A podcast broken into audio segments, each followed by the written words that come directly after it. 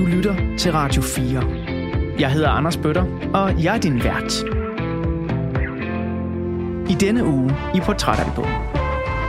Huxi Bak, hjertelig velkommen til Portrætalbum. Tusind tak.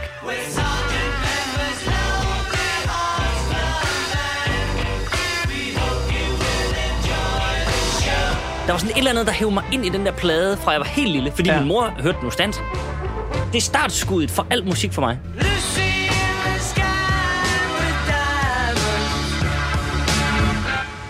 Intet, der tynger. Nej, Tilværelsens ulidelige lethed har på ingen måde ramt mig. Jeg løber bare rundt, og sommeren er lang, og vinteren er fyldt med sne, og det er ret godt, og jeg kan godt lide at gå i skole.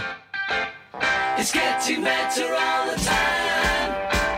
Oh, I get by with a little help from my friends.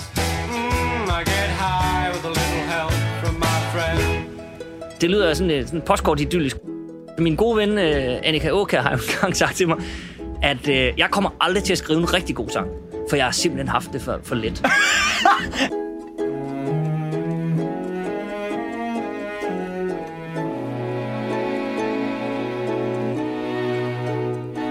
Venner, så er den sørme gal igen. The Beatles er blevet valgt af endnu en veloplagt portrætalbum gæst, men det understreger jo nok egentlig bare, at The Beatles her i 2022 på mange måder stadig kan udråbes til at være et af verdens største orkestre, som igen og igen, album efter album, har haft styrken til at røre mange meget forskellige mennesker i forskellige aldre. Tidligere har Ulla Terkelsen valgt albumet A Hard Day's Night, og To A Track han valgte The White Album for nogle uger tilbage. I den her uge, der er det det ultra-essentielle værk Sgt. Pepper's Lonely Hearts Club Band, der er blevet valgt af min gæst, som du muligvis engang har hørt i radioen i P3-programmet Den Løse Kanon på Radio 24 hvor han havde det fremragende program Huxi og det gode gamle Folketing. Eller måske så har du mødt ham i dit tv engang, da du var ung, som vært for musik- og ungdomsprogrammet Boogie, eller en nyere dato, DR2-programmet Ugen plus Det Løse. Han har siden 2012 turneret med One Man Show, senest med showet Alt er godt, som har premiere i september 2022. Og her på Smukfest, hvor vi sidder nu, som du nok godt kan høre, der optræder han med showet Huxi og noget om myrer. Huxi Bak, hjertelig velkommen til Portrætalbum. Tusind tak. Fik jeg det med? Tak. Ja, som Ja. yeah. give or take? Jeg tror også, jeg har glemt et par ting selv efterhånden. Skide godt. Um, det er sommer. Der er festival hele vejen rundt om os. Ej, det er skønt. Martin Brygman, Dejligt. han står over på stjernescenen øh, og fyrer den af med alle de hits, han har lavet. Um, hvordan går du har det? Jeg har det sgu dejligt. Ja. Altså, jeg har det faktisk virkelig godt. Jeg, jeg kommer lige fra øh, næsten seks ugers sommerferie. Oh, sex? Ja. Jeg tog, den, jeg tog den lange i år. Hvornår jeg, har du sidst gjort det? Jamen, det har jeg aldrig gjort før. det, har, jeg aldrig nogensinde gjort før. Jo, måske altså i folkeskolen eller andet. Ja. Havde man ikke seks uger i gamle dage? Jo, det kan godt Sådan være. noget, den duer, ikke? Ja. Men ikke sådan de seneste 25 år. Nej. Nej, jeg, men jeg, skulle, øh, jeg har været... øh, Min branche, vores branche, har jo været sådan ret coronaramt. Mm. Så de sidste to sommer, foregående sommer, har jeg arbejdet. Arbejdet, arbejdet, arbejdet, arbejdet. Og ligesom skulle, skulle finde på et eller andet at lave, mens der var lockdown, og øh, gået og lavet noget sommerfjernsyn til DR2. Øh, og så, så i år havde jeg øh, ligesom sagt til min kone og mine unger, prøv lige at høre. Det, det, jeg lover jer, jeg tager ikke noget i år. Så jeg, har- jeg har været sammen med mine børn i seks uger. Ej, hvor fedt. Det har været fremragende. Inden jeg Synes jeg. bladrer... Nu- jeg ved øhm, ikke, hvad de- øh, Nej. altså, det kan jo. Det- Det, altså- altså, det er de første seks uger i deres liv. Det skal jeg ikke kunne sige. Seks uger med Huxi, ja. Men jeg, jeg ved, tror, ja, kan jeg det holde til det været okay. måske? Prøv at høre, inden jeg bladrer op på øh, de første sider af portrætalbummet, og vi skal være, lære dig lidt bedre at kende, øh, blandt andet fra øh, din barndom, så bliver jeg jo lige nødt til at høre, da jeg sagde til dig, at vi skal tegne et portræt af dig som menneske ud fra et af de albums, der har betydet meget for dig. Jeg sagde eh, med vilje ikke det bedste album. For Ah, det, det var jeg også glad for, er- du gjorde. Ja. Øh, hvorfor endte du så på The Beatles, Sgt. Pepper? Hvad siger det om dig? Jamen, det siger meget om mig, øh, fordi det er et af de første sådan rigtige musikalbums, jeg hørte. Nogensinde, tror jeg også. Jeg prøvede at backtracke lidt, siden du skrev, og det, det, det, jeg tror, det er det der, eller en eller anden Elvis-plade. Mm. Fordi øh, jeg kommer fra et hjem, hvor min far er øh, klassisk komponist, og min mor er skolelærer og kæmpe Beatles-fan. Øhm, så da jeg ligesom var færdig med at høre øh, Ricky Tiktavi og Star Wars lydbøger og sådan noget, så, så noget af det første musik, jeg kan huske, det er, det er to ting. Det er, at min far sidder og, og spiller klaver, men min far laver sådan noget 12-tone musik. Så Okay. det, det er sådan noget, man bare har meget om og ikke kan huske. Og, min, og, og jeg kan huske, at min mor... Øh, og så kan jeg huske den der... Med Sgt. Pepper's Lonely Hearts Club Band. I hope you will enjoy the show. Det, var- altså, jamen, og det var sådan en, en sjov... Ja, det lød som sådan noget... Nå, men det er sådan, det er sådan et fjernsynsprogram, der starter, eller et eller andet. Ja, der var sådan ja, ja. et eller andet, der hævde mig ind i den der plade, fra jeg var helt lille. Fordi Ja. min mor hørte den ustandsligt. Ja. Det her Så, album, så det, den har virkelig... Altså, det er startskuddet for al musik for mig. Jamen, det er fantastisk, og hvilket startskud. Uh, albumet, ja. Det udkommer i 1967, men på det tidspunkt, der er du ikke engang født endnu. Uh, du hørte i 87. Cirka 10 år gammel har jeg regnet mig frem til. Godt og Derom- vel. deromkring. Ja. Så udgangspunktet for den her udsendelse vil ikke være året, hvor albumet blev udgivet. Det vil være 1987. Og inden vi så bladrer op på den første side af portrætalbummet, hvor der er et billede af dit barndomshjem, så skal vi lige have noget af den der sang, der, jeg giver dig helt ret, det lyder lidt som sådan en intro til et børnesang. Man kan forestille sig, at nu kommer dukkerne fra Sesame Street Præcis, fuldstændig, øh, flyvende, fuldstændig. ikke? Det her, det er åbningsnummeret og titelnummeret Sgt. Pepper's Lonely Hearts Club Band.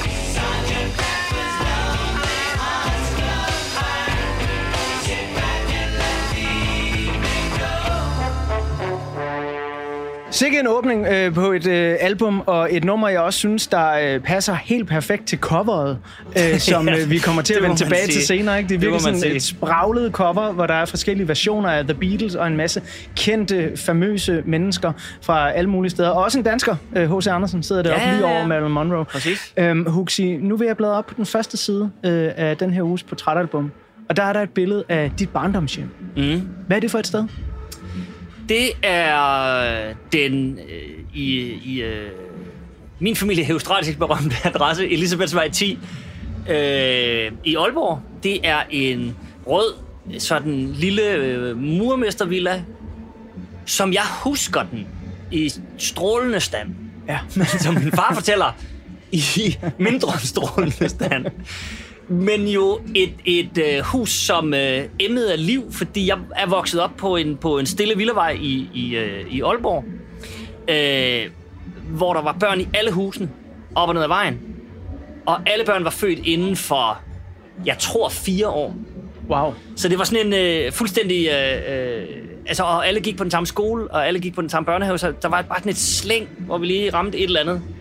Øh, og alle legede med alle, og ind og ud af haver og hinandens hus. Og sådan Det lyder jo vanvittigt idyllisk. Fuldstændig. Jamen, det er sådan et plat idyllisk. Ja, det er sådan Altså, Postman Perland. Fuldstændig. Det er sådan noget, ja, jamen, og der var, du ved, der var ingen biler, og så, Nej. så ud at lege sådan noget fanger på vejen og, og, og alt sådan noget. Så jeg, jeg er vokset op i et meget, meget idyllisk øh, hjem, hvor der også var enormt meget musik, fordi øh, min far sad og spillede hele tiden. Øh, jeg er fra et hjem med, med flyl, Nå, ikke, engang, ikke bare klaver, Nej, men min far, flyl. min far er jo øh, tidligere koncertpianist og øh, øh, komponist. Så han, han havde et flyl, Wow. som vi, som han ikke var, han var ikke sart med det. Vi måtte gerne, altså vi altså, havde hule under flyet og sådan noget. Det var ikke, Nej, fedt. og det var ikke et Steinway, det var, det var et, det var et Beckstein, kan jeg huske. Nå, men begyndte du så selv at lære at spille? Ja, det gør jeg også. Og jeg kommer også fra et hjem, hvor min far, da jeg fylder 6, sender mig til, øh, til violin. Øh, og der er jeg én gang. og så, så kunne han godt mærke, det er det, der ingen, der får noget ud af. Nej, okay. Ja, men, men jeg er jo nysgerrig på, når, når farmand er øh, musiker selv og komponerer, der er jo nogle gange, at øh, forældre, øh, især fædre over for deres drengebørn, mm, gerne vil skubbe dem i en retning. Var der sådan lidt et pres mod, øh, Huxi, du, du skal også det der med musikkens vej? Tværtimod. Nå, Tvært imod. Min far ville meget nødig se, at jeg blev øh, musikant. hvorfor? Jamen, jeg tror sgu, at han, øh, at han var... Øh, eller det er jeg faktisk helt sikker på, for det har jeg snakket med ham om. Han, han var... Han, var, øh, han er pensioneret nu, men, men han var sideløbende med... Altså, jeg, det kan jeg sige, hvis der sidder nogen derude og drømmer om at blive klassisk komponist, bare fyre den af, men det er simpelthen ikke noget, man tjener ret mange penge på. Det, det er, og især hvis man vælger noget så, så bizart som, som 12-tone musik, som er sådan et meget matematisk mm. øh, tilgang til klassisk musik. Kan du forklare det for lytterne? Fordi Jeg kan godt prøve at forklare det. det Jeg- er, jeg kan ikke rigtig, Jamen, jeg kan godt den sådan... Det, der er mange øh, sådan genre og skoler og grene ud fra det. Vi har Ja. en meget berømt dansk 12 musiker, der hedder Per Nørgaard. En meget Mhm. mm-hmm. berømt dansk komponist. Og, og sådan øh, stepping stone i 12 musik er, at øh, ligesom dogmefilmen og alt muligt mærkeligt, så er der nogle instruktører, og her i, i det her tilfælde nogle komponister, som keder sig lidt, som synes, det der, øh, som vi altid har lavet, så spiller vi da, da, da, da, da, da, så, så er der en fuga, og så går vi i gang, og så øh, retarderer det hele, og så er vi færdige. Bang. Så er der nogen, der siger, vi skal fandme prøve at, at lige ryste det her. Posen skal altså rystes. Og så laver de et system, som er enormt matematisk, men at man siger, inden for en oktav har du 12 halvtoner. Så når du skal lave en melodi, så når du har taget en tone, bang, så skal du have taget de 11 andre halvtoner, før du må tage den melodi igen. Åh, Som et benspænd oh. for at udfordre den melodiske tilgang til Det er din jo musik. ren, ren dogmefilm. Altså, Det er, det er fuldstændig dogmefilm. Ja, Nå. det er det. Okay, ved du hvad, det var godt forklaret, fordi jeg har prøvet at læse op på det inden, ikke? og jeg Ja. har det sådan, at uh, ting, som man intet ved om, man kan research nok så meget, men man skal måske holde sig fra at prøve at sige noget om det i radioen. Ja, det, Øh, det kender jeg godt. ja, præcis. Det er vi nogen, der har gjort en karriere ud af. Fake it till you make it, man. Prøv at høre, øh, vi skal øh, lige om lidt, øh, lidt dybere ned i, øh, hvem du var i øh, 1987 som en øh, 10-årig øh, glad, tror jeg da nok. Det var- dreng. jamen, det var jeg. Det var jeg. meget glad. Øh, men inden da, så hører vi lige resten af det her fantastiske åbningsnummer, Sgt. Pepper's Lonely Hearts Club Band.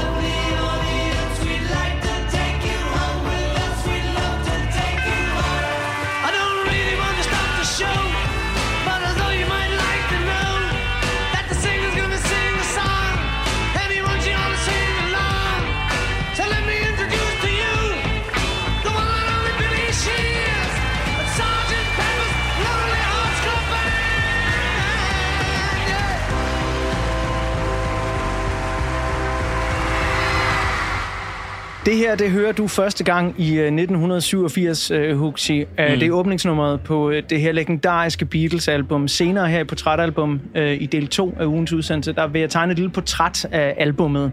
Jeg kommer ikke til at tegne et portræt af Beatles, fordi jeg kender, eller jeg, regner med, at langt de fleste, der lytter med lige nu, de har en, en grundidé om, ja, hvem de er. forhåbentlig. Ikke? Ja, lige præcis. Ellers så kan man høre udsendelsen med Ulla Terkelsen, som er den første Beatles-udsendelse i portrætalbum. Der, der, der får den lige en, Okay. en lille runde. Godt, ikke? godt. Du siger, du er en øh, glad dreng i 1987, øhm, Bestemt. og det lyder bare som den mest fantastiske barndomsvej deroppe i Aalborg, du øh, fiser rundt på og har det fedt med. Men øhm, kan du huske første gang, du sådan, øh, hører det her album? Eller, altså, jeg tror, det jeg leder efter, det er der, hvor du bliver bevidst om, det her det er et album, som Hux i 10 år gerne vil sætte på. Øh, jeg, jeg tror ikke, jeg sådan kan pinpointe præcis hvornår, men jeg tror, jeg tror, jeg, tror, det har været noget med, at, at vi kommer tilbage til coveret, men det er jo også sådan lidt tegneserieagtigt. Jeg tror, Ja. der har været noget, der fascinerer i det, når det har stået. Man skal forestille sig i en, i en stue, hvor der står et, et, et flyl og fylder alt for meget, Ja. så man ikke sådan rigtig kan komme ind. og så er der en pladespiller, og så er der helt utrolig mange plader. Virkelig mange. Men 99% af, af min fars klassiske indspilninger. Øh, og så står der, altså, der står måske 15 plader. 15 vinyler, som er min mors. Ja. Og den der, en af dem, hun havde, øh, jeg tror hun sådan set har, de står stadigvæk oppe i, i deres sommerhus. Jeg tror hun har alt, hvad Beatles, øh, og det er ikke fordi det er 1000 plader eller noget, men jeg tror nok hun har striven Ja. ja. fra, fra da de kom. Så har hun et par Elvis-plader, og så har hun, jeg kan huske meget tydeligt, at de havde en, som var den, de, som min mor kaldte, ja, vi har jo en ny plade, som er Leonard Cohen, Man-pladen. som også var sådan en, man, man lagde mærke til som barn, for han står der på sådan en gråt cover med en banan. Ja, lige præcis. Øh, og sådan, det er et meget fedt cover, men Ja. vi synes jo bare, det var super mærkeligt, at stå sådan en, en mand med en banan og tænker, okay, fint nok. Men, men den der plade tiltrak på en eller anden tegneserieagtig måde. Men jeg kan huske, at det var sådan noget, som, man, som, som når man ikke havde hørt noget musik, og måske havde hørt et eller andet. Jeg, der, der både to drenge lige over for os, der hed Kasper og Jesper, som var to år og fire år ældre end mig. Og de hørte meget sådan, de havde stævanlæg nede i kælderen og hørte sådan det, man hørte i 87. Ja, okay. Så det var, altså, det var Rick Astley, alt muligt mærkeligt, så sådan kørte Ja. ja. lige sådan deromkring. Ja. Øh, og det der lød jo sindssygt anderledes, men jeg kan, jeg kan huske, at jeg synes, det der kunne et eller andet fedt, fordi det var nogle, altså nogle af sangene er jo bindegale. Ja, fuldstændig.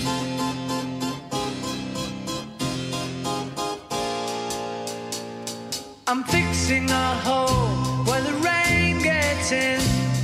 and stops my mind from wandering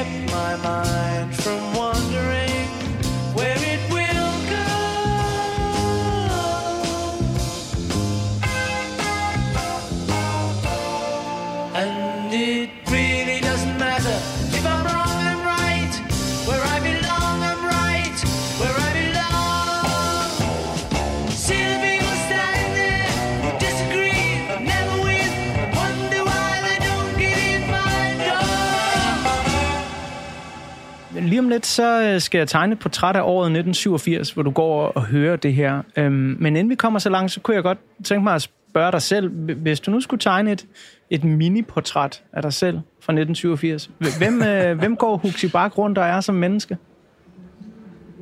Ja, det er sgu et godt spørgsmål. Jeg tror, at Huxi Bak er meget lidt bevidst om, at han er menneske i det hele taget. Nå, men bare forstået på den måde, at der, er- der er intet, der tynger. Nej. Tilværelsens ulidelige lethed har på ingen måde ramt mig. Jeg løber bare rundt, og sommeren er lang, og vinteren er fyldt med sne, og så løber man op, på, op i Mølleparken, hvor der er bakker, og så kælker vi. Og, og det er ret godt, og jeg kan godt lide at gå i skole. Nå. Min, min mor har, da hun læste om øh, fænomenet FOMO, så sagde hun, det havde du, da du var lille. Nå. Okay. Du var så skrækslagen for, at du, du var så bange for, for at gå glip af noget over i skolen. Og, så- og så, så jeg, var, jeg havde det sgu, øh, jeg havde det godt, og der, jeg havde det godt i skolen, øh, og, og, og gik sgu bare rundt og, og, og hyggede mig. Så, så, så, så jeg, var, øh, jeg var lykkeligt uvidende om alt, hvad der sådan ellers var i, i fattig 80'erne og Ja. øh, det ene og det andet. Øhm, og, og jeg boede i et hjem, hvor det også ligesom blev, blev dyrket, om vi hørte noget musik og, og, og hyggede os. Det, altså, og jeg ved godt, det her det lyder, altså det lyder jo øh, frygteligt. Det lyder sådan, øh, sådan postkort idyllisk, som du selv sagde. Øh, og der, jeg kan huske, altså min gode ven øh, Annika Åker har jo engang sagt til mig, at øh, jeg kommer aldrig til at skrive en rigtig god sang, for jeg har simpelthen haft det for, for let. Men det er jo løgn. Fordi hun har skrevet masser af gode sange. Ja, hun har, hun sagde det til mig. Nå, okay. Hun du sagde, er ja, Nå, ja, jeg, det, hun, sagde, du hun, har skrevet fremragende sange, Ja, ja, men ja. Annika har også haft en, altså, hvis man kender til hendes liv, en Ja. ja. ret turbulent øh, Ja, ja, ja. opvækst. Ja. Og, hun har, og hun har fuldstændig ret. Jeg har haft det. Altså, jeg har glædet gennem øh, min, min opvækst Men som barn. altså, nu, nu vil jeg ikke foregribe tingene, fordi vi skal jo også tegne portrætter, der er løbende, men altså, det, det der famøse wake-up call, når man er teenager, og det rammer, og fuck, ser verden sådan her ud, og man bliver sur på de voksne og samfundet, og rammer det der aldrig?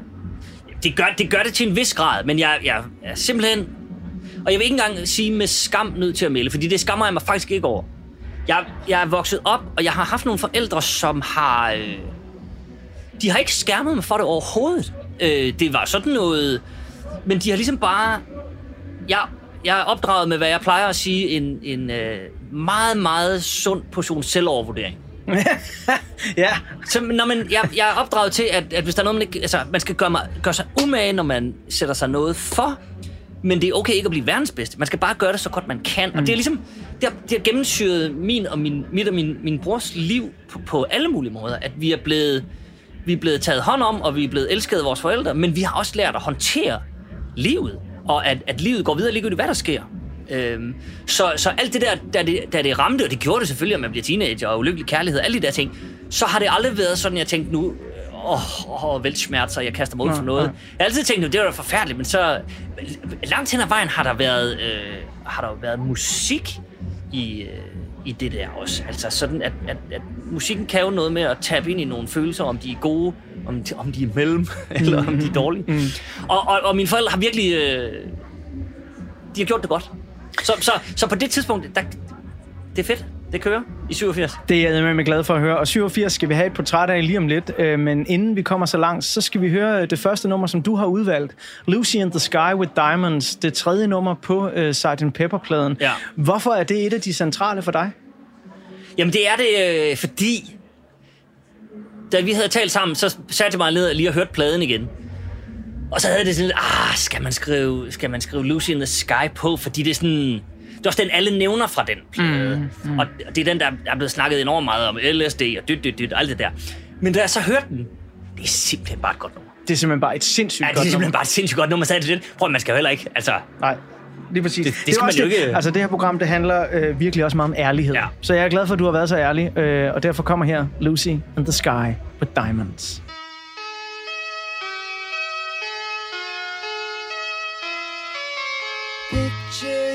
Yourself in a boat on a river with tangerine trees and marmalade skies. Somebody calls you, you answer quite slowly. A girl with kaleidoscope eyes.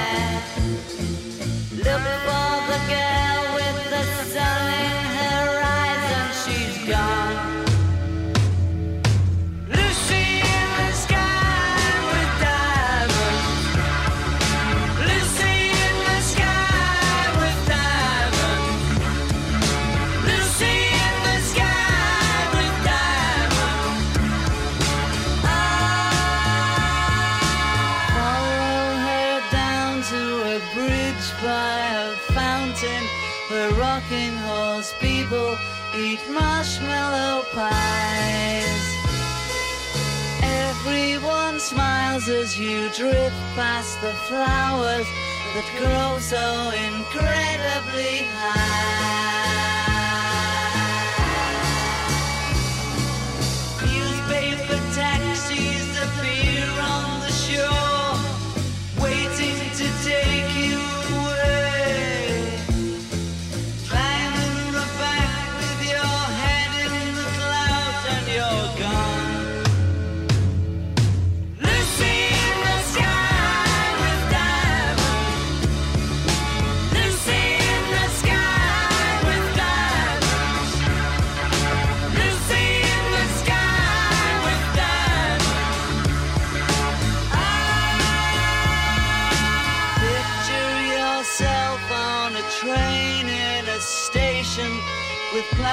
plasticine pauses with looking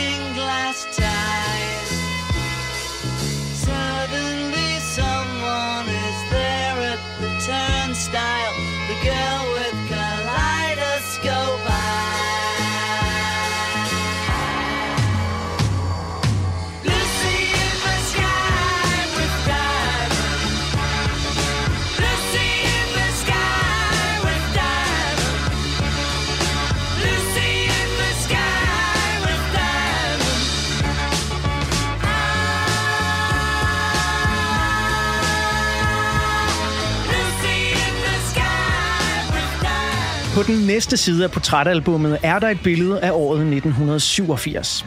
For hvad skete der egentlig her til lands og ude i den store verden i det år, hvor den ubekymrede Huxi Bak går og dyrker Sgt. Pepper?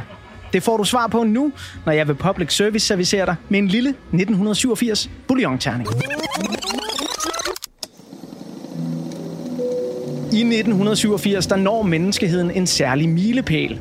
Det estimeres nemlig, at jordens befolkning nu tæller 5 milliarder mennesker. Til sammenligning så estimeres det, at vi i løbet af 2022 vil nå op på cirka 8 milliarder mennesker. Og det er især i verdens hovedsteder, at befolkningstallet stiger eksplosivt. Derfor bliver der bygget mange nye boliger rundt om i Europas hovedsteder. Men i London, der mener prins Charles, at det måske er ved at blive lidt for meget af det gode.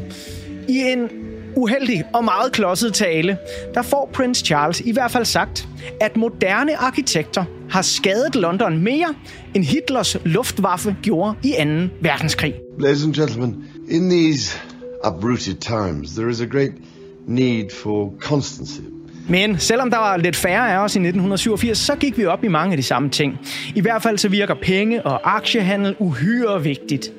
Og netop derfor så holder hele verden vejret, da aktiekurserne på Wall Street tager det største dyk på en enkelt dag nogensinde. Det sker på Black Monday, hvor kurserne falder med hele 22,61 procent. This crash of 1987 is not just an American experience. Around the world, stock markets fell faster than a skydiver without a parachute. Uagtet de amerikanske aktiekursers fald, så kan Guds eget land bryste sig af, at det så småt begynder at gå ganske fint for eksporten af amerikansk kultur. Det er eksempelvis i 1987, at amerikanske tv-seere for allerførste gang kan møde en række gule tegneseriefigurer, som senere nogle år efter bliver verdenskendte. Verdens længst kørende sitcom The Simpsons har nemlig premiere. Og hvis man som amerikaner vil nyde en kold sodavand til The Simpsons, så gøres det enten med den helt nye, spændende læskedrik Red Bull, eller måske med en Coca-Cola. For i 1987, der forviser The Coca-Cola Company nemlig deres arvefjende Pepsi-Cola til en skamfuld andenplads og bliver dermed den mest solgte sodavand i USA.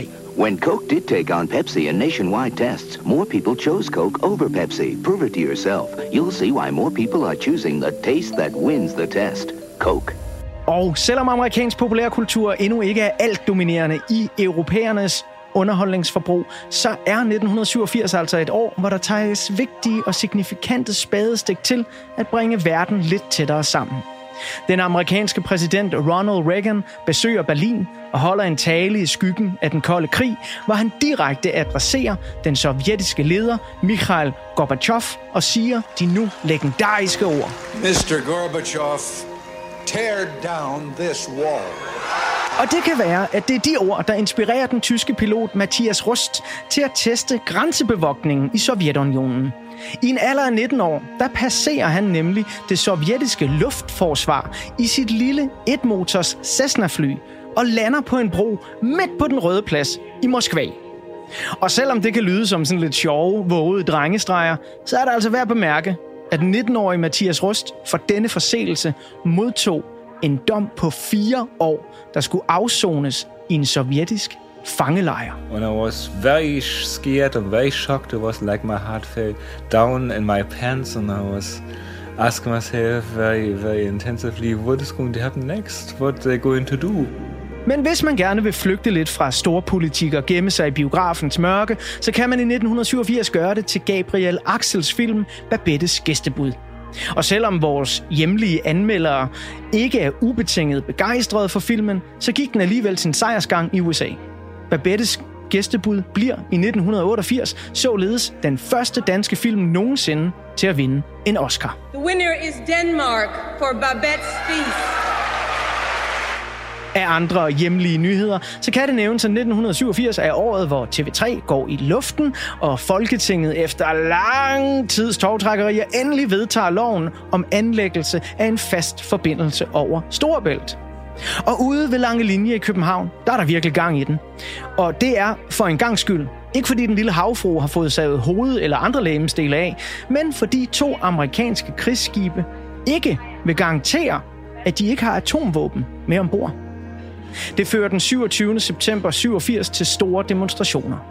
Et par måneder senere, den 20. november, demonstreres der igen på lange linje. Denne gang med over 100 danske fiskekuttere og nogle meget vrede fiskere, som er oprørte over EU's fiskeripolitik.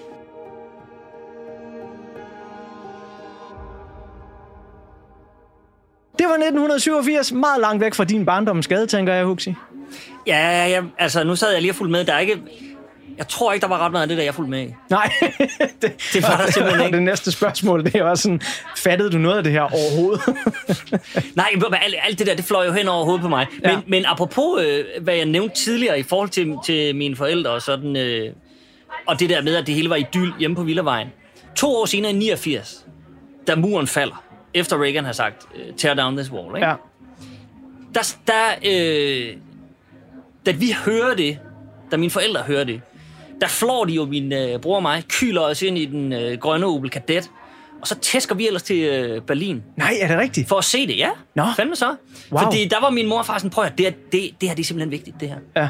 Det er sindssygt vigtigt. Fik det så forklaret for jer, så jeg kunne Ja, forstå altså, det? du ved, sådan indenfor. Ja, ja, så, så vi kunne forstå det. Så jeg, prøv at høre, der ja. er simpelthen sådan og sådan og sådan. For øh, 2. verdenskrig, det- de- så bygger de en mur, og der har været meget bøvl.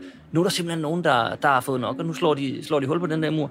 Så også ned, øh, overnatning i Berlin, i, i, i Berlin på et eller andet øh, vandrehjem, og, og op og se muren, og, og min mor tog sådan et par, par murbrokker med hjem med lidt graffiti på, som, Wow. som hun har derhjemme nu. Ja, så vi blev sådan... Vi blev lige skolet der. Det er ret sejt, synes jeg. Fordi jeg er jo lidt nysgerrig på, øhm, hvor meget dine forældre har holdt jer børn fra nyhedsbilledet, fordi at jeg har, har flere gæster herinde i Portrætalbum, hvor det har handlet om 80'erne. Mm. Og der er meget, meget stor forskel på, om vi snakker 81, 82, 83, faktisk helt vejen op til en 85 stykker, og så vi snakker, snakker slut 80'erne. Jeg har snakket med Johan Olsen fra Magtens Korridor om albumet The Wall af Pink Floyd. Mm. Og han hører nogle af de her sange øh, under udsendelsen, øh, og får simpelthen sin barndomsfrygt tilbage, øh, og bliver meget rørt under udsendelsen, Ja, begynder ja. at græde, fordi han, han simpelthen kan huske, hvor bange han var i 83, da han var 14 år gammel. Øh, Cecilie Bæk fra TV2-nyhederne fortæller også, at hun har så været lidt ældre end dig i øh, 85, men hvor, hvor, hvor meget frygt der også var, og at hendes forældre måske ikke var vildt gode til at skærme børnene fra det, eller forklare mm, det. Tror du, dine forældre har gjort sådan en aktiv indsats for sådan, det der, det, det skal vores børn slet ikke deal med. De skal bare lege på vejen og lytte til 12 musik. Øh, Både ja og nej. Jeg tror, jeg tror de gjorde det på den, på den store klinge, forstået på den måde, at, at øh, jeg, jeg er fra sådan et hjem, hvor vi fik... At det var meget sent, vi fik fjernsyn. Det var meget sent, vi fik farvefjernsyn, da vi så havde fået et fjernsyn. Og sådan, øh, det der... Øh, jeg kommer ikke fra en familie, hvor, hvor mor og far, at det var meget vigtigt for, for dem at se tv-avisen og sådan noget. I, I hvert fald så opdagede vi det ikke. Som sagt, altså, der var jo kraftet med børn hele tiden, og vi legede rundt ude på vejen og sådan noget. Jeg, jeg husker også nogle sommeraftener, og næsten alle aftener, som sådan noget med, at man var ude at lege, så blev, så blev der råbt, at nu skulle vi spise, ind og spise, hurtigt ud igen. Okay. Indtil, der sådan var, indtil man skulle være hjemme, og den, den, det klokkeslæt rykkede sig lige så stille opad. Men det var jo aldrig noget med, at vi sådan sad og så, så tv Og så tror jeg også, hvis, hvis jeg havde været 14, og der var den der atomfrygt, som jo var der, mm. og som var reel, så tror jeg måske også, at den havde været der mere. Men jeg tror, det er sådan lige, det er 87, 9, 9 10 år, ikke? Mm. Der, der, den, den var der ikke hos mig. Altså, og, og min mor er skolelærer, så jeg tror, hun har ikke sådan tænkt, det skal de, det er de klar til. Jeg er, Jeg jo tror, vildt, altså, jeg, jeg er jo vildt taknemmelig over, over min alder, når jeg snakker med folk, der har været en 14, 15, 16 år i årene 81 til, til 85. Ja. Fordi jeg er jo, altså, et af de første sådan, reelle barndomsminder, jeg har, det er, at Danmark vinder EM i fodbold i 92, ikke? og det er bare sådan, wow, og det er også bare fucking lykkelig barndom ja, på klart. rigtig mange måder. Ikke? Jeg, jeg er blevet skærmet godt for det.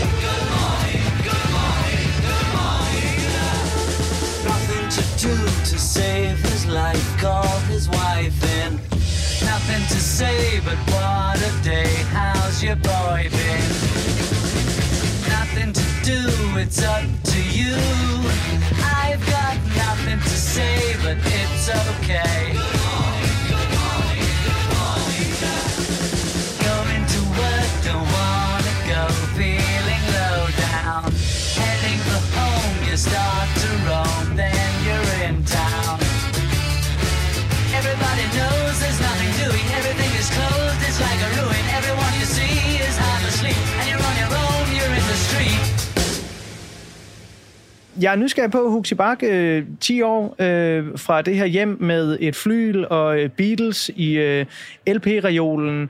Når det ikke handler om musik eller vennerne på vejen, hvad har du så interesser? Er der en øh, spejderforening? Er der øh, et, øh, en fodboldklub? En... Øh, jeg spillede tennis i mange år. Ja. sammen med min gode ven Peter, som jeg gik i klasse med. Vi spillede tennis i ja, nogle år. Jeg kan ikke lige huske, hvor mange. Vi spillede nede i den lokale tennisklub ATK, som lå lige bag ved svømmehallen, hvor vi også svømmede enormt meget. Øh, og øh, så, så, men jeg var ikke sådan et... Jeg, jeg, ser, jeg ser ikke tilbage og tænker på mig selv som sådan en sportsbarn. mm. egentlig, fordi det var bare fordi, vi synes, det var sjovt. Jeg gik ikke op i det, og jeg gik ikke til sådan noget, jeg gik ikke til træning, jeg gik ikke til sådan noget holdtræning. Det var Peter og mig, vi cyklede bare ned, og så, så, kunne man, så var der sådan, så var der sådan en stor tavle med ugens dage, og så timer nedad, og så kunne man hænge sådan et metalskilt på. Så kunne man booke en time, og så ned og stå og tæske der, eller stå og hammer over på muren. Fedt. Så stod man der, dak, dak, dak, dak, dak, ned i kælderen øh, i, i Aalborg Tennisklub og spille bordtennis, og så få en toast og så ellers hjem igen. Øh, så det var sådan noget, det var sådan på den måde. Men der var ikke, jeg, jeg spillede ikke noget musik, så løb, altså, du ved, så løb jeg rundt og legede krig Ja. med min bror. Det var sådan noget... Ja, nu skal jeg på. Nu sagde Ja. du øh, selv, fordi du har holdt den her lange Jeg så meget. American Ninja, slår det mig lige. Den er nødt til lige at få med. Det gjorde jeg Hold også. Michael Dudikoff. Ej, hvor så jeg Kæmpe held, mand. Kæmpe. Kæmpe held. Kæmpe, kæmpe. Har du genset dem? Nej, det tør jeg ikke. Det skal du virkelig heller ikke. For 2,000 years, the sacred art of the ninja has been guarded in the East. Remember the day I found you. Now, it has come to the West. Tiden, tidens tand har været ond ved dem. Jeg Jeg, jeg, jeg er kommet til det øh, og, og gense American Ninja, og, og der er altså... der er blandt andet sådan et citat, hvor, hvor de skal finde øh, ud af, hvem det er, der har gjort det. Og det eneste, de ligesom siger, de kigger på hinanden på den der dramatiske 80'er-måde, hvor Ja, man vender ja, ansigterne ja. mod hinanden, og så siger Perfekt. da, da, da. Øhm, Og så øh, siger de sådan et eller andet, eller The witness saw men in black suits. Are you thinking what I'm thinking? Yes. Ninjas. Præcis. Og det, sådan Og det var det gode. Det var det gode. suits, Det var okay. altid ninja. Altid ninja. Jeg er nysgerrig på, Huxi. Nu sagde du, du har holdt en seks ugers sommerferie med øh, familien. Det har været dejligt at være sammen med børnene. Du har Mhm. i hvert fald haft det fedt.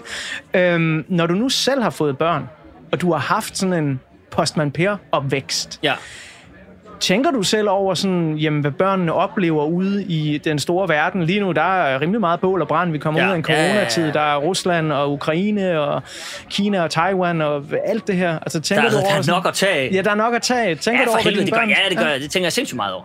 Øh, heldigvis er mine børn øh, kun fire år. Okay. Så øh, vi, vi er sådan et sted, hvor de oplever ikke så meget lige nu på den der måde. De føler, altså, der er jo sådan noget med, at der er krig i Ukraine og sådan noget. Der, der, der er vi slet ikke. Det, det, det hører de ikke noget om, og det skal de heller ikke. Øh, men, men min kone og jeg har jo talt meget om det der med, at da de startede i børnehave, der var der jo stadigvæk sådan corona og sådan noget, at de har fået sådan et, et skørt forhold til mundbind og sådan noget. De er vokset op med mundbind, de har aldrig ikke set mundbind. Åh oh, ja. Så, øh, og, og det har vi egentlig valgt at, at lade være sådan lidt, sådan er det bare, og ikke Ja. fortælle dem, uh, det er en frygtelig global sygdom og sådan noget. Det er bare, nej, men det er sådan, så, så skal de voksne have det på inde i Netto og sådan noget. Det skal vi så ikke mere, og det er noget andet, men, men, men vi, vi i tale satte det, fordi det er en ting, og jeg tror også, fordi man ikke kunne lade være med at, at gøre det. Og der var jo sådan noget med børnehaven, så måtte man ikke gå med ind, og det ene og det andet. Øhm, men, men, men de er så små, at, at de ligesom ikke har prøvet andet. Mm. Øh, så vi er, ikke, vi er ikke nået til de der store spørgsmål endnu. Men, øh, men jeg tror, at jeg sådan øh, vil, vil tage ved lære af, af mine egne forældre og, og sige, alle de der alle de der store spørgsmål, og, og at verden er ond og kynisk, det kommer tidsnok. Ja. Der, der er ingen grund til at, at, at starte det for tidligt. Nej, man skal ikke foregribe Nej, noget. man, kan- man behøver ikke foregribe noget, fordi der, fordi der, der, der, der er rigeligt med nederen ting derude, og det skal de nok opdage. Øhm, og jeg tror ikke, jeg tror ikke, jeg tror ikke at mine unger vil, vil øh, komme om 10 år og sige, hvorfor sagde du ikke, der var krig i Ukraine, dengang vi var fire? Nej. Det tror jeg simpelthen ikke. Inden at øh, jeg lige tegner et lille portræt af musikåret 1987, så kunne jeg også godt tænke mig at høre øh, dine egne unger øh, og forhold til musik. Øh, Ja. Prøver man at proppe noget Beatles øh, ind Ja, i den? ja, eller? ja, for Nå, nå, nå, nå, nå. Jeg prøver. Det går ret dårligt. Nå, okay. Det går ret dårligt. Øh, jeg prøver alt muligt. Øh, jeg prøver jo også, jeg er jo frygtelig glad for, for, øh, for det amerikanske vestkystorkester Toto. Det har jeg også prøvet at spille for dem. Det er der lige præcis nul succes med lige nu.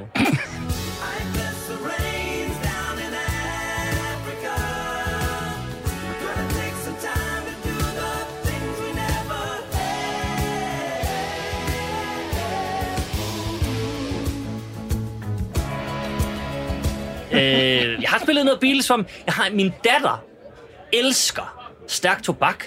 Er Shubidua? Ja. Nu skal I høre, hvad vi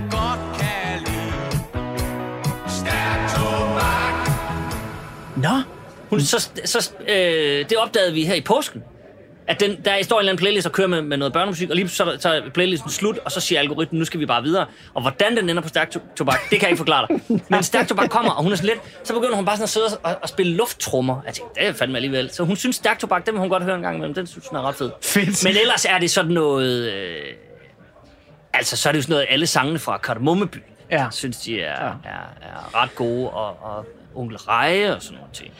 Men, øh, men jeg, jeg, jeg prøver, men, men vi er der ikke helt ind.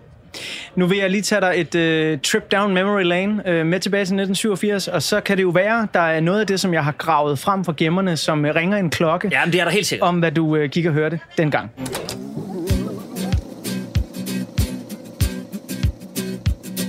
...1987 er de store solisters år. For hvor det i slut 70'erne og start 80'erne var musikgrupper, såsom Boney M, Bee Gees og ABBA, vi dansede med og til, så var det fra midten og op i slutningen af 80'erne de store solister, såsom Michael Jackson, Madonna, George Michael og Whitney Houston, der prægede hitlisterne.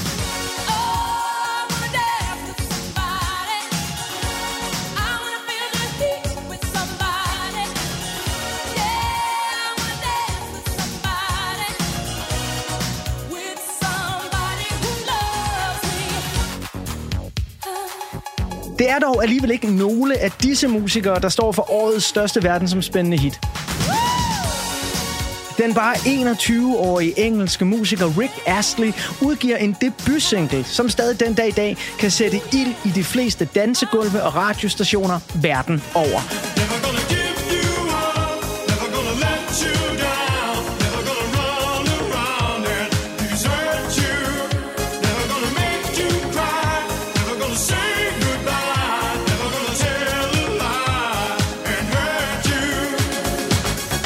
Men selvom det er de store solokunstneres år, og Aretha Franklin indlemmes i Rock and Roll Hall of Fame som den første kvinde nogensinde, ja, så er der altså også nogle gode, gamle, klassiske testosteronpumpende bands, der udgiver albums, der den dag i dag står som milepæle i rockhistorien. Guns N' Roses smider verdens bedste debutalbum Appetite for Destruction på gaden. Bon Jovi hitter med Living on a Prayer. Crowded House sætter Australien på musikhitlister verden over med deres Don't Dream It's over. Og U2 genfinder gnisten i deres egen lyd, da de udsender mesterværket The Joshua Tree, der den dag i dag betragtes som et af verdens bedste rockalbums.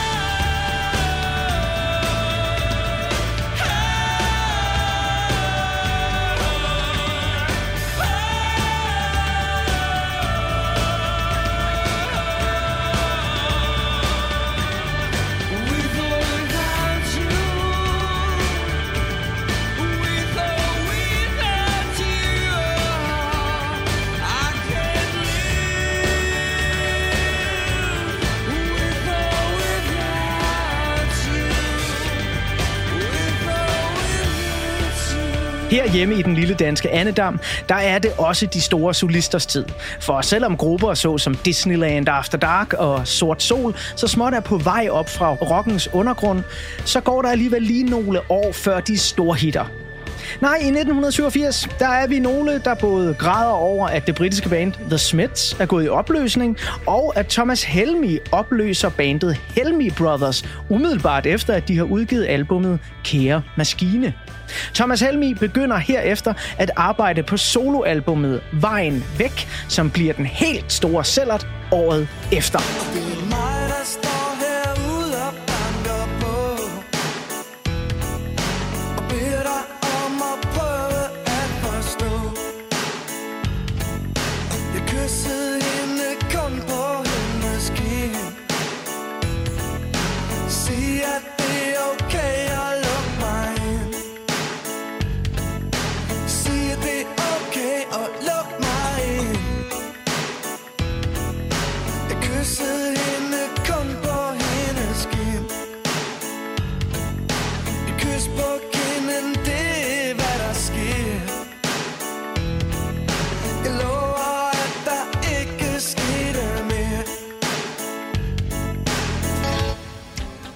Derudover så er navne som Anne Linnet, Sanne Salmonsen, Lis Sørensen, Søs Finger og Hanne Bol ekstremt populære, både på livescenerne og i radioen. Et af årets største hits spilles dog ikke kun i radioen, men også på ugenlig basis i tv. Den hårdkogte politiserie En gang strømmer åbnes nemlig til tonerne af Lars Muld og Kasper Vindings nummer Sjæl i flammer. Sjæl i flammer Angsten er en isblomst i dit sind. Sjæl i flammer. Svindler med dit liv. Sjæl i flammer. Spinder frygt i sit net. Du skriger i dine drømme. Men natten den er død. Selv i flammer. Om 10-årige Huxi Bak stod og bankede på derude sammen med Thomas Helmi, eller havde fået øjnene op for Def Leppard, der udgav hovedværket Hysteria det år, det må du lige vente et enkelt Beatles-nummer med at finde ud af. Her der er endnu et af de numre, som Huxi har anbefalet til programmet her. Det her er Getting Better. It's getting better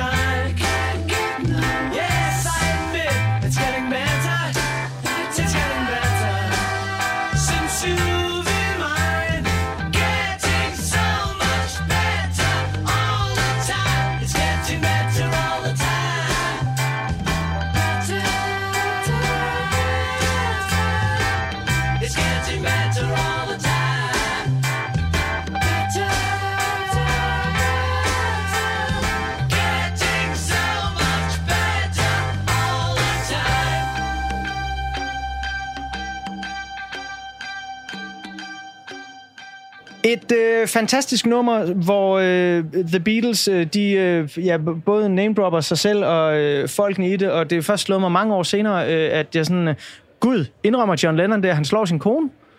I used to beat my woman uh, and treat her mean. Nå, okay. But it's getting better. Nå, jamen, fred med det så.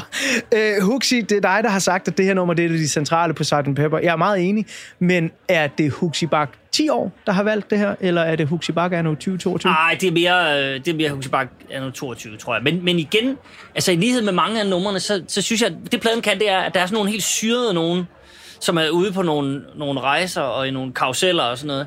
Og så er der nogen, som bare er... Når Beatles skriver et godt omkvæd, så er der øh, ingen over og ingen ved siden af. Og det her er, er et af dem, synes jeg. Det, det kører bare. Altså, Nu den, tager er, den er ikke til at komme ud over. Nu tegnede jeg et lille portræt af 1987, Ja. øhm, og der er nok meget af det her, der er gået hen over hovedet på dig som, som 10-årig, men... Ja, men der, der er nogle ting... Ja, alligevel ikke? Jo, jo, jo, jo. Ja, der er flere ting. Altså, øh, for det første, øh, og det er den dag i dag stadigvæk et fremragende nummer. Kasper Vinding, Sjæl i Flammer. Ja. Og Lars Muhl der. Altså, men det er fordi, jeg kan også huske, at den opdager jeg jo netop i den der tv-serie. Ja. Jens Ocking, Mm. øh, og den der intro, hvor der er en Opel Kadett, der kører ud yes. over nogle tønder, og, og der er en, der falder i havnen og sådan noget halløj. Øh, Det Altså- var, så vidt jeg husker, og, og så må der være nogle lyttere, der retter mig, hvis det er, men, men så vidt jeg husker, så er det den dyreste intro, der er lavet til en dansk tv-serie nogensinde Sikkert. på det tidspunkt. Ja, altså, det var sådan helt vildt, givetvis. ikke? Ja, men der, var- der var også drama på drengen. Ja, men det var jo sådan noget, det var sådan noget, vi sad og så. Jeg kan huske, Ja. at det var sådan, familien var bænket. Der var heller ikke andet Nej. i fjernsynet, så Nej. det var ikke sådan på den måde. Øh, Havde fået farve-tv på det tidspunkt? Det kan jeg simpelthen ikke huske. Jeg synes, måske, det er, ret, måske det, ikke. det er ret flippet, hvis du har siddet og set en gang strømmer sort Jo, men du skal, jeg, jeg kendte jo ikke til andet. Jeg vidste jo ikke Nej. bedre. Jeg vidste ikke bedre. Altså, nej, men jeg, men jeg kan huske, at det var sådan noget, vi så, og det, det er jo nok kommet sådan noget fredag, lørdag eller Ja, et eller andet. ja. Der sad vi, så sad familien og så det, fordi så så man engangsstrømmer, og så... Ja. Så det, det kan jeg huske meget tydeligt derfra. Øh, og så kan jeg huske...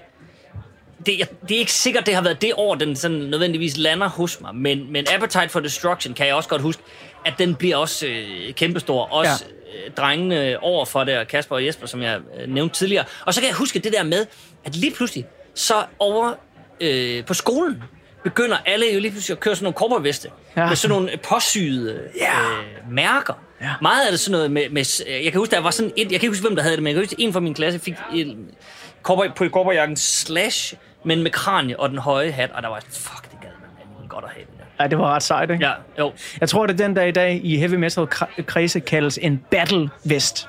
Det kaldes en battle vest, okay. når du drager i krig og skal ned i en moshpit, så har du den på. Så tager du Okay. så det er en battle vest, du Godt har så. gået og, og, og kigget på. Ja. Øhm, vi skal øh, snart til at bladre øh, hen til del 2 af den her uges udsendelse, Mhm. mm. hvor vi skal lære dig lidt bedre at kende af nu 2022. Øh, familiefar med 6 uger sommerferie i bagen, og øh, vi skal også have tegnet et lille portræt af Sgt. Pepper og komme lidt mere ind under huden på, sådan hvad albummet har betydning for dig nu. Fordi jeg tror, der er meget, du har forstået som 10-årig, men har ikke ret, når jeg også siger, at der måske også er meget, der er åbnet sig op, som du er blevet ældre. jo, jo, jo, jo, jo, bestemt. Ja. Bestemt. Øhm, og øh, det vil jeg gøre lige om lidt, når vi går i gang med øh, del 2. Men øh, inden da, så synes jeg lige, vi skal høre halvdelen af et af de numre, som jeg er meget i tvivl om, jeg skulle spille. Fordi jeg synes faktisk ikke, det er et vildt godt nummer. Men det er bare så signifikant fra pladen. Fordi det er sådan noget, selvom man kender den her plade og har et forhold til den her ej, så har man nok helt sikkert i hvert fald et forhold til nummeret With a Little Help from My Friends.